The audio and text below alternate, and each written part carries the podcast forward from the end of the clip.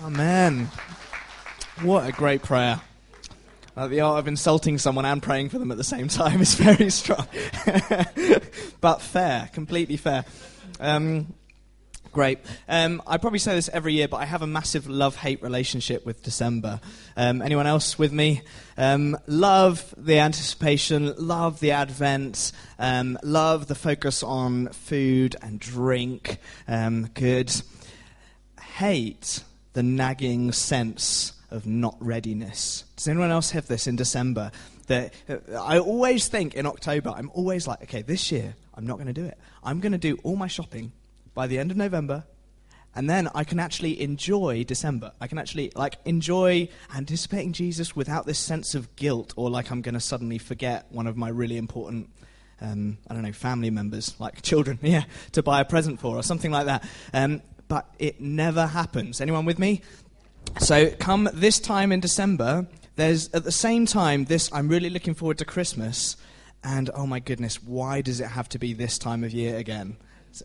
With me? Um, and Christmas, what?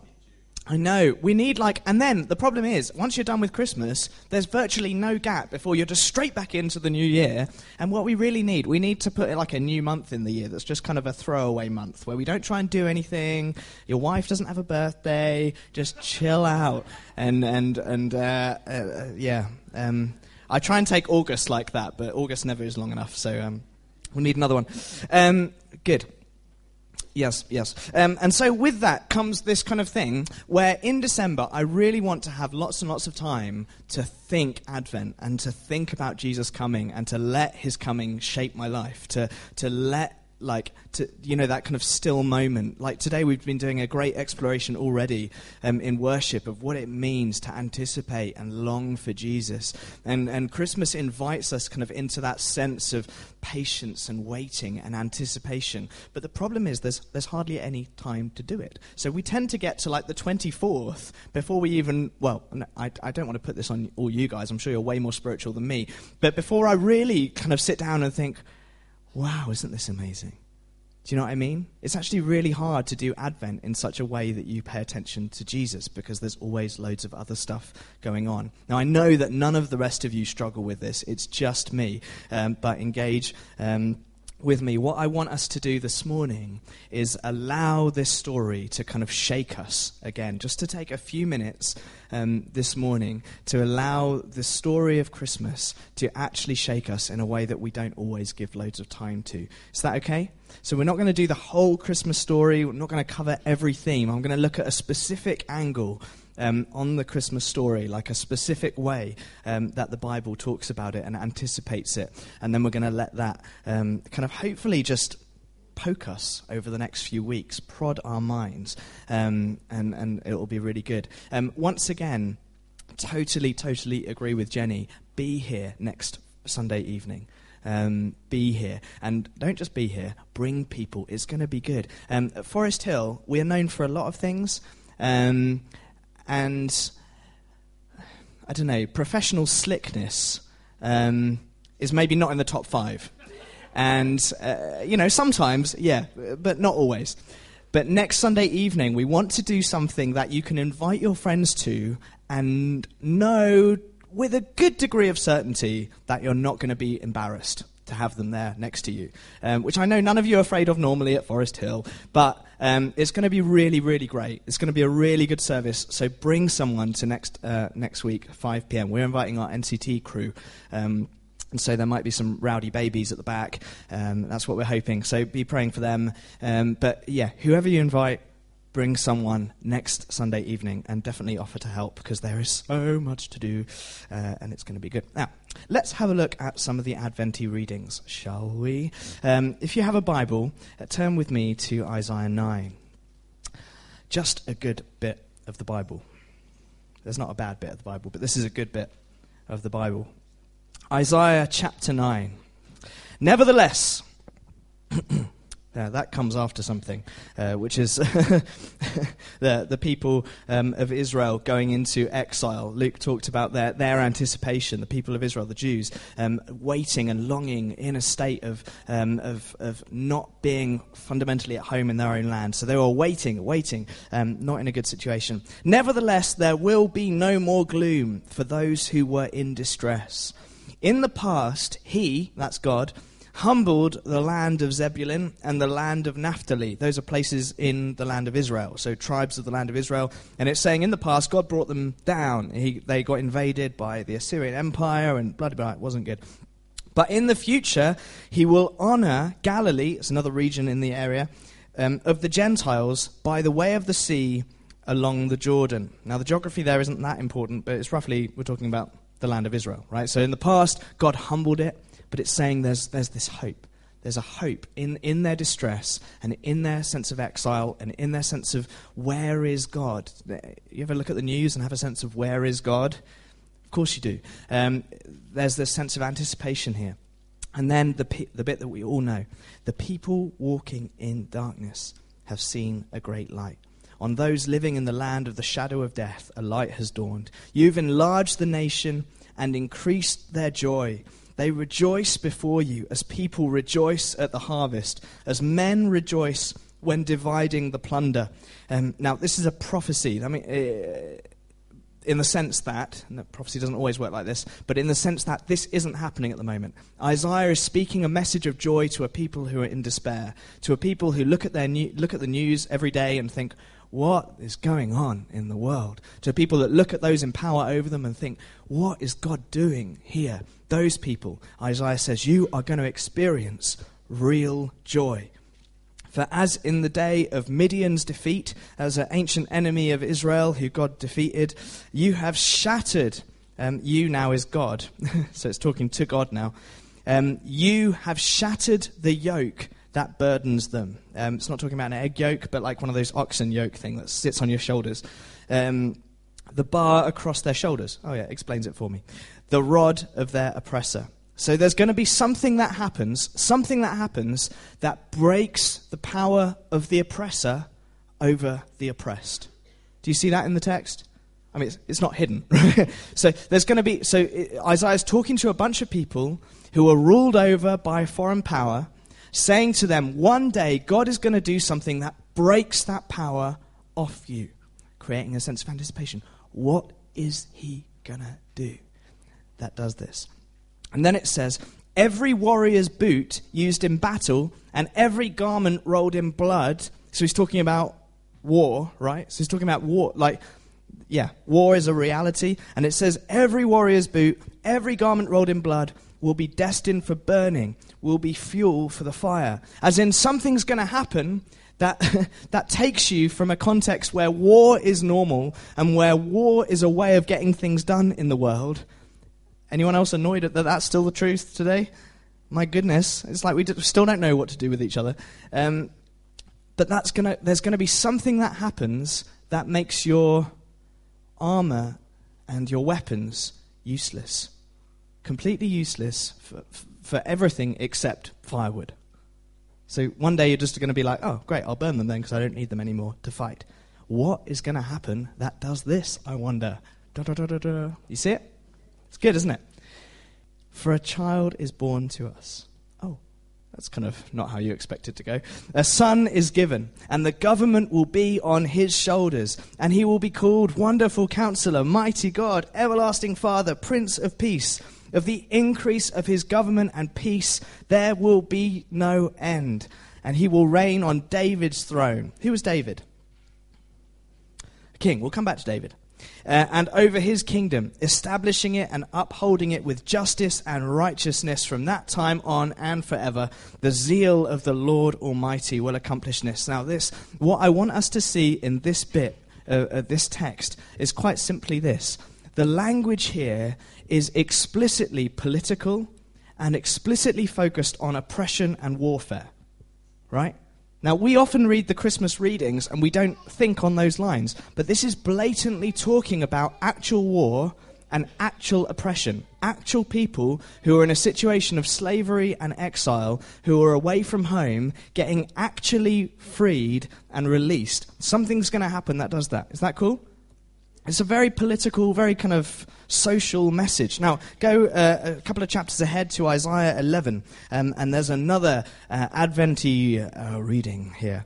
Um, it starts at verse 1 A shoot will come up from the stump of Jesse. From his roots, a branch will bear fruit. The Spirit of the Lord will rest on him, the Spirit of wisdom and understanding.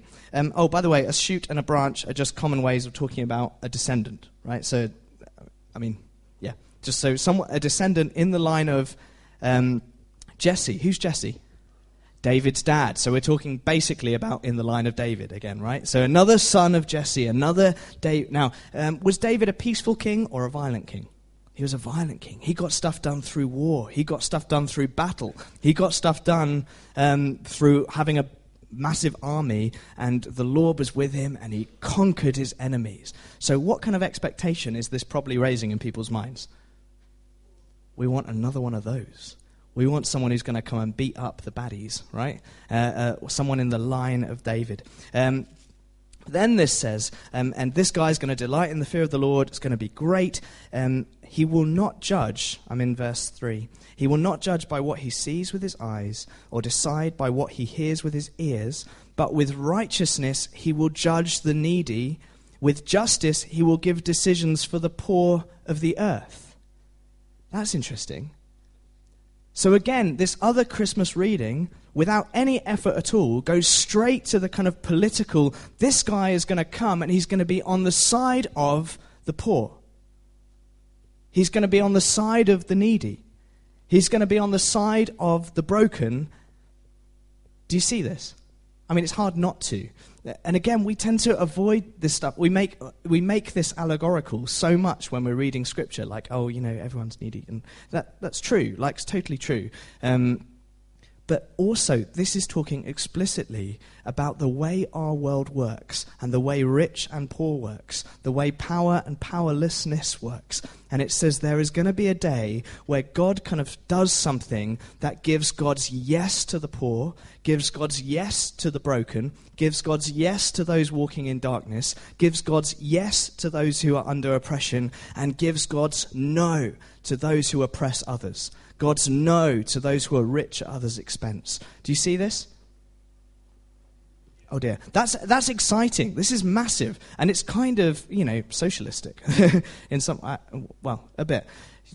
Do you get me? Do you get me? Okay, good. Um, now, how, that leaves the question how is that going to happen? What is God's yes to the poor and God's no to oppressive power going to look like? Do, do, do, now, you all know the answer, so it's easy. Um, Jesus. Um, but, but, okay. Like I said, the expectation that that creates in people's minds is that there will be another king like David. And like David, in the sense of being a military conqueror who rises up and yes, has fear of God. Yes, loves, Je- yeah, loves Jesus. Um, loves, loves God. Yes, lives with justice. But ultimately, a military king. And when the Israelites, when the Jews were waiting for their Messiah to come, their Savior to come, that is what they were waiting for. And they weren't just waiting for that because they were silly or they'd misunderstood, like they'd obviously misunderstood the text. It seems to say that, doesn't it? So then, how, much, how shocking it is when we get to the New Testament and conversations start happening where, uh, where it becomes obvious that that's not going to be how he comes. So, like, um, God appears to um, Mary, this teenage single girl. You're thinking, well, what's, what's she going to do about it? This is, this is one of the powerless ones. Like, this is a young female. She has no power, no authority. Why is God going to talk to her? Or like Zechariah in the temple, who, yes, he's a priest, but he's never had kids and he's an old guy. So, in terms of like the, that, that society where the expectation was that your role is basically have kids, have kids, have kids, he hasn't contributed. He hasn't done that. And so, his life, when he ends, he won't have any lineage. His influence will be over. And, and God appears to him as one of the powerless ones. Isn't that interesting? Or the shepherds who are out um, watching their flocks by night. And, and then the, um, the angels come and appear to them. These are the lowest kind of working class guys. They're just normal people doing a rubbish job. It's like God showing up at um, Oh no, now I've just cussed every job, so I can't, I can't say. Um, but these are just kind of uh, teenagers on a, you know, one of those apprentice jobs where they pay you no money and get and are allowed to, um, and uh, there's no kind of expectation on them or whatever. God's like, hey, who shall I, who shall I tell about this birth of this Jesus? I'm going to tell them. He's starting at the bottom. Isn't that weird? Isn't that weird? Um, and here's the this is, this is why it's cool, is, is you expect God to come and solve the problem of oppression and solve the problem of rich versus poor by coming as a. Okay, like when you watch an action film, you know when you watch. How many of you like action films?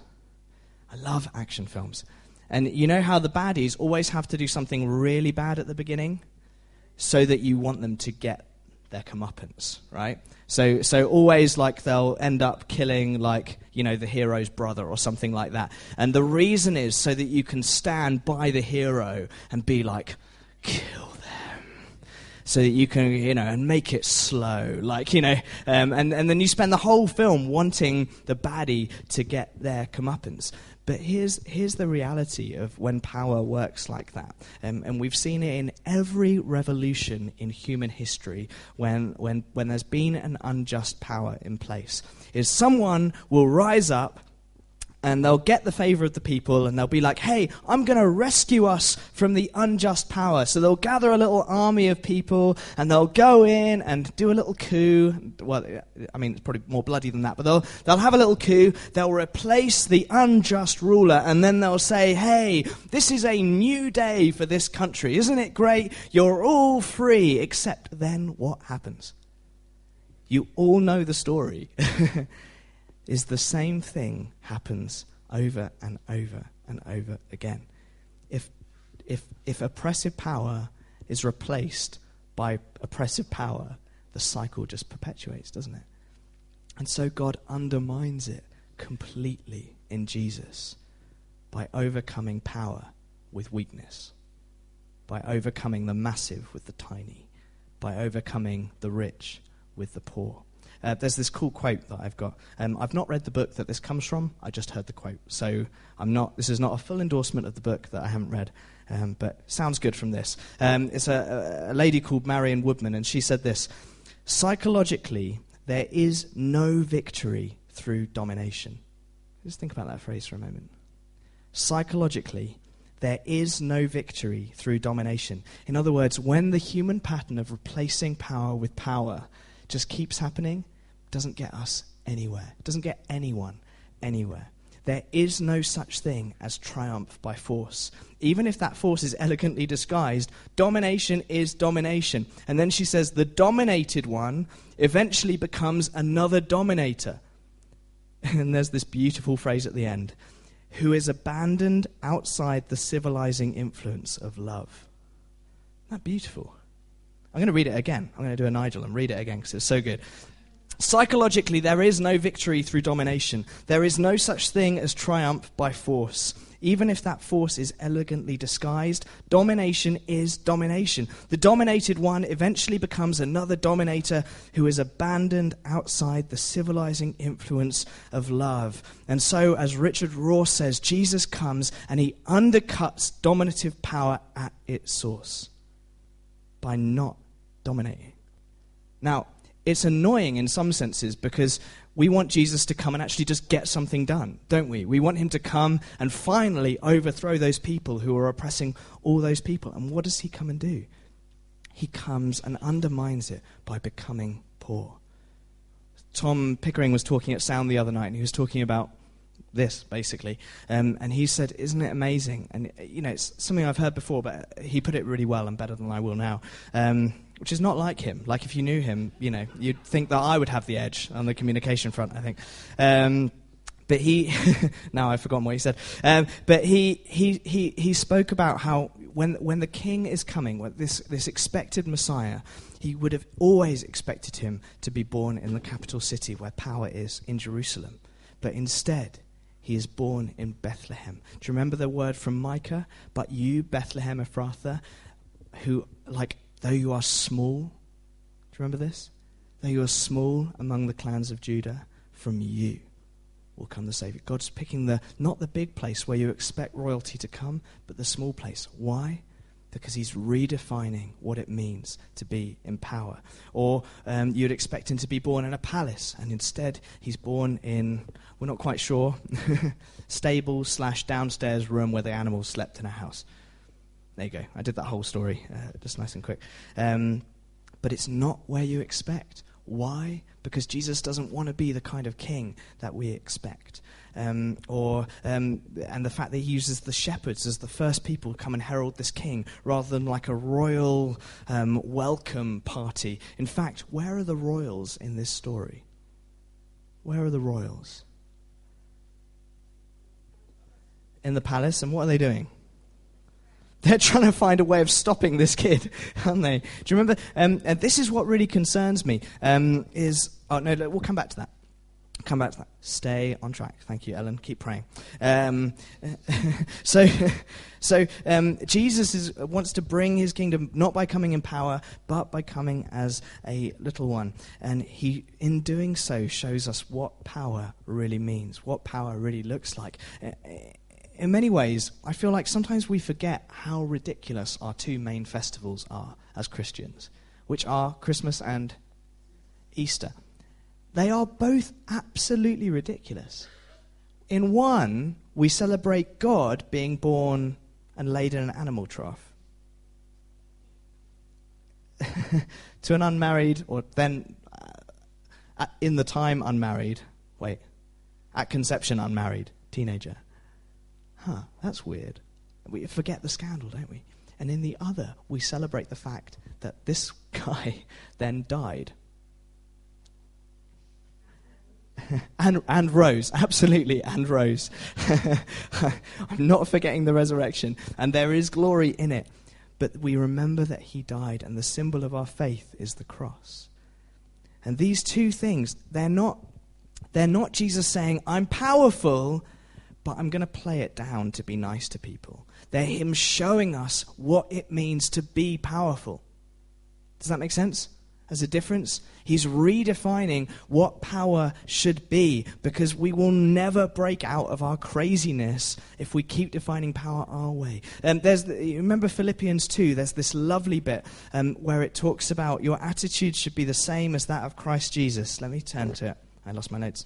Um, who, being in very nature God, did not consider equality with God something to be grasped or something to be clawed onto. Um, but made himself nothing. Um, now, that word, made himself nothing, in Greek is a word called kenosis. Because everyone say kenosis. And it means self emptying.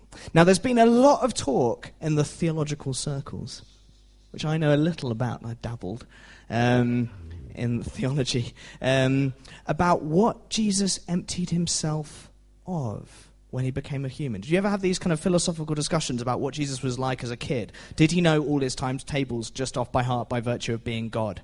Sort of thing. Could he see the future? Did he know what was in your soul? Did he. Um, could he have told you Einstein's theory of relativity because he wrote it? You know, but and people sort of get like so maybe he emptied himself of his omniscience which is ability to know everything and his omnipotence and his omnipresence and just became in a little baby. Does that make sense? And so in some sense people talk about which bit of god did jesus lose when he emptied himself? It's to become slightly less goddy on the earth. Does that make sense? Are you with me I think that argument is fundamentally flawed.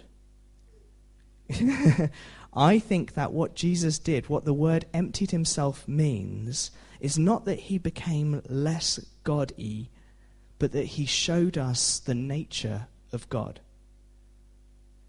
God isn't the fullness from which Jesus empties himself. God is the emptying of himself. Does that make sense? Now, I'm on the verge of heresy, and I'm aware of that, but I think the scandal is there. I think, I think I'm right.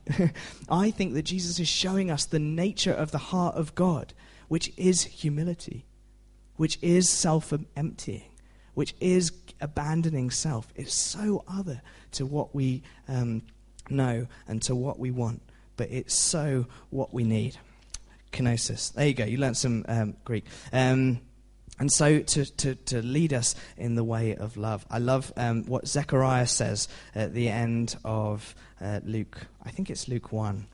Um, and he, he's um, prophesying over his little boy who's called John right? And this little kid's just been born to him, and he you know, he knew he couldn't have a baby, and he's just had one, uh, so he calls it John, and he says, uh, "You, my child, will be called a prophet of the Most High, for you'll go on before the Lord to prepare the way for Him, to give His people the knowledge of salvation through the forgiveness of their sins, because of the tender mercy of our God." Um, tender mercy, what a beautiful little phrase. Tender mercy. Um, do you remember that Graham song, Graham Kendrick? Tender mercy, you have shown us joy to all the world. Dun, dun, dun, oh, okay, good. nice doesn't recognize it because I did it so badly. By which the rising sun will come to us from heaven to shine on those living in darkness. Where did you hear that phrase before? Isaiah 9, that's right. Um, and in the shadow of death, to guide, and then he just says this at the end to guide our feet into the path of peace humanity will only be guided into the path of peace by a king who is peace. We will only be guided into the path of the abandonment of oppression by the civilizing love, to use that phrase from the quote earlier, of Jesus. By him stepping into emptiness, stepping into nothingness, stepping into obscurity, stepping into a people in exile, in slavery, and by showing us that actually It's not by rising up and taking power that things get sorted in the world. It's by serving and becoming low and dying. That is the only way, and it's the Jesus way. And here's the ironic thing is the only people who are able to see it are the ones who are desperate, are the ones who are broken, are the ones who need help. All the people in the story who get it, who see Jesus and who welcome him are the low ones, the broken ones, the hurting ones, the lonely ones.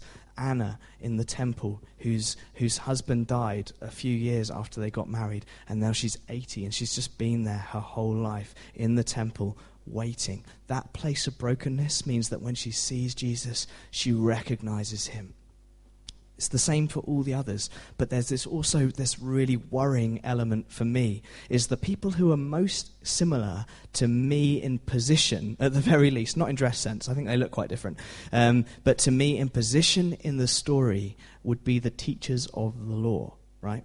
The people with authority in religious sense, like me. Um, authority in Forest Hill is a small authority, but um, nonetheless, the people who are most similar to me in kind of this professional religious role, where are they in this story? Do you remember? Matthew tells us the story of the Magi from the east, these, um, these uh, non Jews. They're just a different religion, different faith. They travel all the way to celebrate the birth of Jesus. And then they come to Jerusalem and they, te- they say in Jerusalem, they start talking about it. Where's the king that's just been born? We've seen his star and we've come to worship him. And everyone's like, oh, that doesn't sound very good. And the, pri- the priests hear of it, and Herod, the king, hears of it. And Herod, of course, it feels like that's a threat because he's the king. So he calls the priests and the teachers of the law to him and says, Hey guys, where is this Messiah? I want to I want to go worship him, you know. I just really want to go lay my crown down at his feet and stuff. And, and and they give him the right answer, okay? They give him the right answer. They know the story of Christmas. They say he's coming in Bethlehem in the land of Judah, and you can, he's just 20 miles down the road, really, Herod. You can go see him. And then do you know what we hear of them after that? Nothing. So you've got these bunch of religious guys who know that Jesus has come, who know that a king has been born, who've heard the signs and who know the answers, and yet they do not go and worship him. They're not impacted by it. life just carries on as normal. And the danger is, if you're doing fine, that's quite likely how you'll be at Christmas. If you're not broken, if you're like me, your just life is pretty pretty okay most of the time, pretty comfortable, and maybe things are going fine for you. The likelihood is that by nature we will let this whole thing pass us by because we don't need it, because we don't need a humble king. Thank you very much. I've got it made myself. Does that make sense? And so we should hear this, this, this welcome of the broken who, who notice Jesus. And then this challenge of, oh gosh, I don't want this to pass me by. We just sung a song um, that, um, that ends, How silently, how silently. No, it didn't end. Third verse. How silently, how silently this wondrous gift is given. So God imparts to human hearts the blessings of his heaven. And then it says, No ear may hear his coming. He doesn't come in a really dramatic, loud kind of way. But it says, But in this world of sin, in this broken world, where meek souls, meek souls will receive him, the dear Christ enters in. It's just this really beautiful picture that if we humble ourselves, give Jesus the time, give Jesus the patience, he wants to actually enter into our lives and actually change us from the inside out. He doesn't want to force himself on you and change you from the outside. That's not how he works. It never works because that would just be repeating the cycle. But instead, he wants to humbly come and love you and change your heart so that those bits of your life that are still bound up in the way that this world does power and in the way that this world does fame, you can just let it go let it go and receive Him and His way. Isn't that cool? So let's try and make sure that we do that this Christmas. As Ellen said, I think it was Ellen, uh, you said this earlier, that um, ironically, this time of year with all the family and the gifts and the shopping, we can actually let those things keep us. The things that we do to celebrate Christmas can keep us from the meaning of Christmas. Let's not do that. Let's be a people that are listening um, because the fate of the world is in the balance.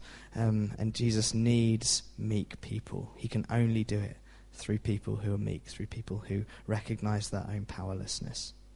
Is that good? Oh, wow, I landed apparently. Um, shall I pray or someone else pray? And shaking her head, I'll pray. Your prayer obviously worked, though. I think I stayed relatively on track. Oh, that's good. Jesus, thank you for the scandal of, of Christmas and in coming in such just such a I feel like only you could have written this story, God. Like, because we would never write it like this. We would have you swooping down and getting your vengeance on the baddies. And you didn't do that. All the way through your life, you just took evil on yourself. And even in death, you said, Father, forgive them. And so, Lord, we come to you as this um, beautiful picture of powerless power, as this overturner of oppression by carrying oppression. And we want to, I want to have my heart aligned to where yours was. I don't want to live life playing the ego game, playing the um, how much can I get game, playing the who can I keep below me game. I want to see things your way. And Lord, we so need a church that is broken and humble. We so need a church that can actually be good news for a world that's hurting. And we, we corporately say we're really sorry where we've not done this right and where we've used your message as a way of oppressing people, as a way of keeping people low, as a way of um, making people feel like there's a kind of us and them. Lord, we're sorry. That's not you. And we invite you into our into our we invite you into Christmas. What a ridiculous thing to say. But we respond to your invitation as you say, Come um, and come and become the outsider. Come and become poor. And we say, Yes, okay, great. We want what you have, Lord.